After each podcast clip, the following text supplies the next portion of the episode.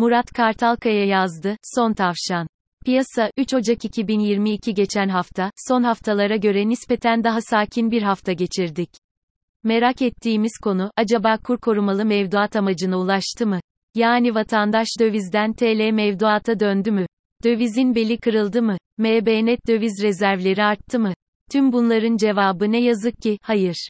24 Aralık MB verilerine göre vatandaş, doların 18 liradan 10 liraya düştüğü haftada 430 milyon dolarlık döviz mevduatını bozmuş. KKM yüzünden dövizden çıkış biraz daha fazladır tabii ki.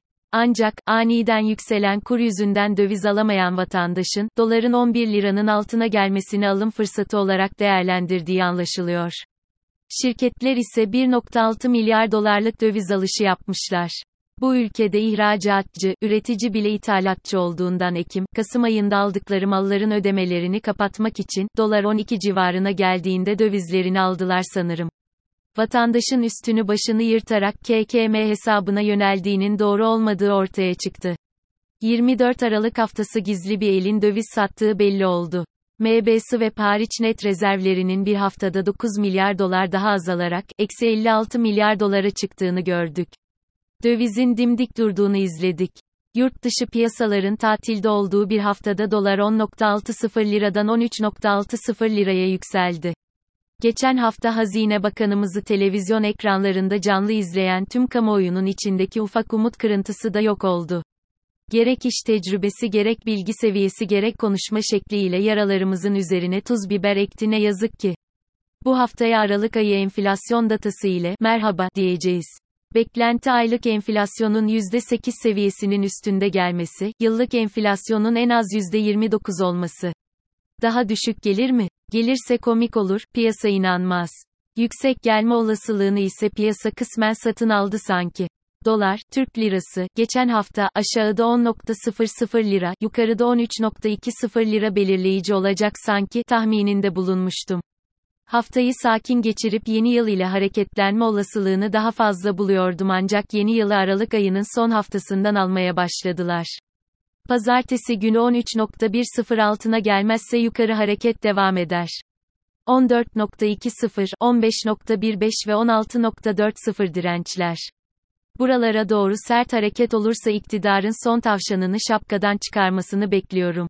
Bu gerçekten son tavşan olur. Bundan sonra aynı şapkadan tavşan değil çıksa çıksa timsah çıkar. Büyük olasılık yüksek tutarlı bir swap anlaşması olur bu son tavşan. 3-5 milyar dolarlık körfez ülkeleri ile yapılan bir swap negatif etki yapar.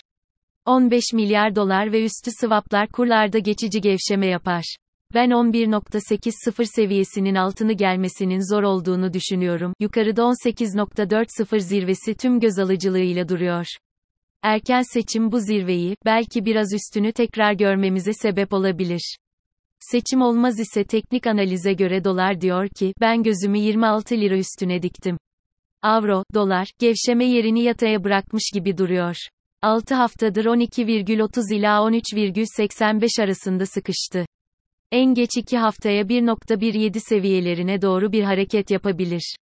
13.90 üstünde attığı gün sonrası hareket 1.17'ye kadar sürer. Altın, ons, geçen hafta, 1812 doların üstünde başlayıp üstünde kalmayı becerirse, yukarı dönüyor da, ilk sinyal gelir. Haftalık kapanışı da 1803 dolar üstünden yaparsa teyit olur. Tahmininde bulunmuştuk. Sinyal de teyit de geldi. Hareketin yukarı devamı için 1800 doların altına gelmemesi gerek. Dirençler 1875 dolar, 1915 dolar. Borsa, geçen hafta, dolar bazında 1 dolar 75 sent seviyelerini görüyor. Dolar, TL karşısında gevşedikçe hisse değerlendi. Bu da son zamanlarda 1.50 dolardan alış yapan yabancıların satış yapma olasılığını artırıyor. Tahmininde bulunmuştum. Gerçekten bu senenin en yüklü ikinci satışını yapmışlar. 570 milyon dolarlık hisse senedi satışı gerçekleştirmişler. Dolar bazında 1 dolar 40 sent seviyelerine indi. Umudumuz 1 dolar 30 sent seviyelerinden yabancı alışı gelmesi. Gelmez ise TL bazında 1610 ile 1580 puan arasında bir seviyeye kolayca gevşeyebilir. BITCOIN, 4 haftadır 46.052 bin dolar arasında sıkıştı.